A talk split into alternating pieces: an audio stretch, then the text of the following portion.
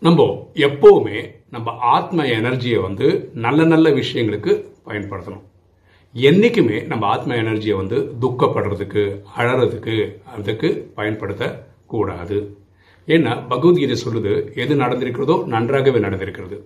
எது நடக்கிறதோ அது நன்றாகவே நடக்கிறது. எது நடக்கப் போகிறதோ நன்றாகவே நடக்கப் போகிறது. அப்படி இருக்கும்போது நம்ம ஆத்ம எனர்ஜியை வந்து பாசிட்டிவான விஷயத்துக்கு ஃபோக்கஸ் பண்ணுவோம். நம்ம வாழ்க்கை சிறப்பாக இருக்கும். எண்ணம் போல் வாழ்வு.